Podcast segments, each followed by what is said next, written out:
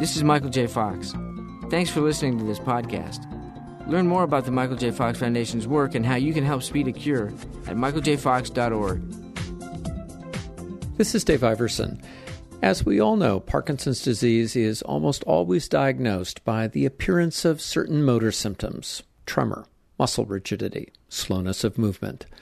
But as we also know, the presence of those symptoms does not coincide with the actual first appearance of the disease. By the time a patient comes in with a specific motor symptom, up to 70% of the neurons in their brain or the brain cells that are specifically involved in movement are already dying. So I think it's really important that we find ways to identify that a person might have Parkinson's before those motor symptoms occur. Dr. Samantha Hutten is Senior Associate Director of Research Programs at the Michael J. Fox Foundation.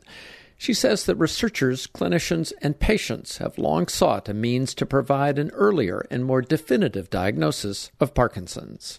In order to correctly treat patients, we need to understand exactly uh, what they have, and there are diseases that are similar to Parkinson's disease. So, eh, as we develop disease modifying therapies and other therapies to treat motor symptoms of Parkinson's disease, it's important to make sure that we understand exactly what the problem is so that the treatment is more tailored towards that particular deficit. New techniques like DAT scans, which measure dopamine activity in the brain, are useful, but even they provide less than definitive results, since conditions other than Parkinson's can also exhibit dopamine deficits.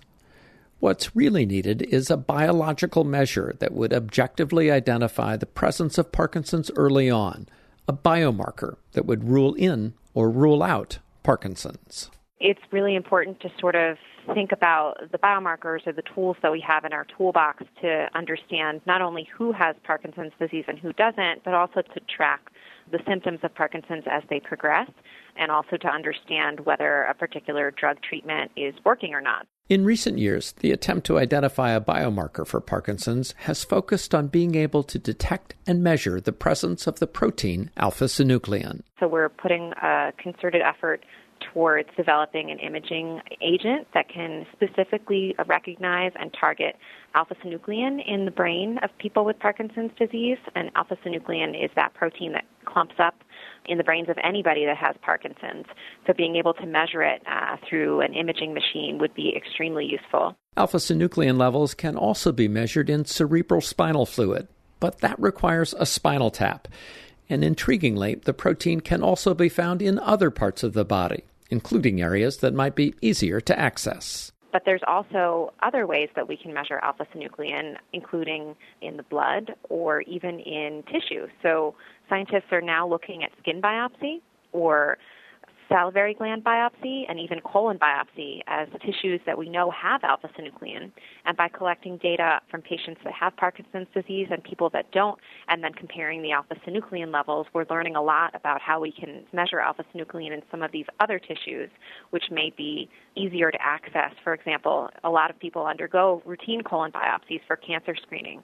So wouldn't it be great if we could utilize a procedure that they're already going to have and then just look at alpha synuclein in that tissue after that procedure and not have to do an invasive spinal tap in addition. The Michael J. Fox Foundation is now embarking on a new study to try and develop just those kinds of measures. The idea is to compare the presence of alpha synuclein in different parts of the body to develop a kind of matrix that could be used to make an early diagnosis of Parkinson's in a minimally invasive way. Once we have those values to a point where we can say alpha synuclein is decreased in the spinal fluid of people with Parkinson's disease, but it's increased in their skin cells or wherever the different matrix that you're looking at.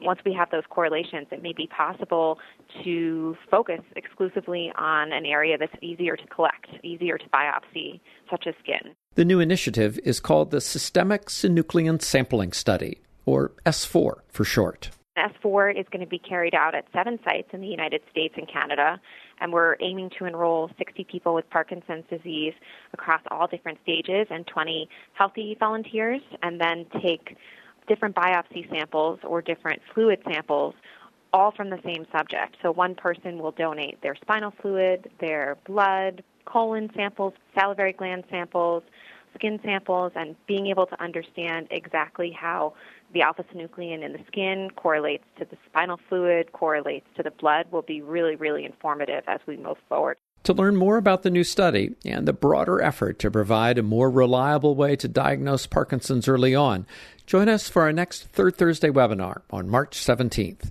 Find out more at michaeljfox.org slash webinars. I'm Dave Iverson. This is Michael J. Fox. Thanks for listening to this podcast. Learn more about the Michael J. Fox Foundation's work and how you can help speed a cure at michaeljfox.org.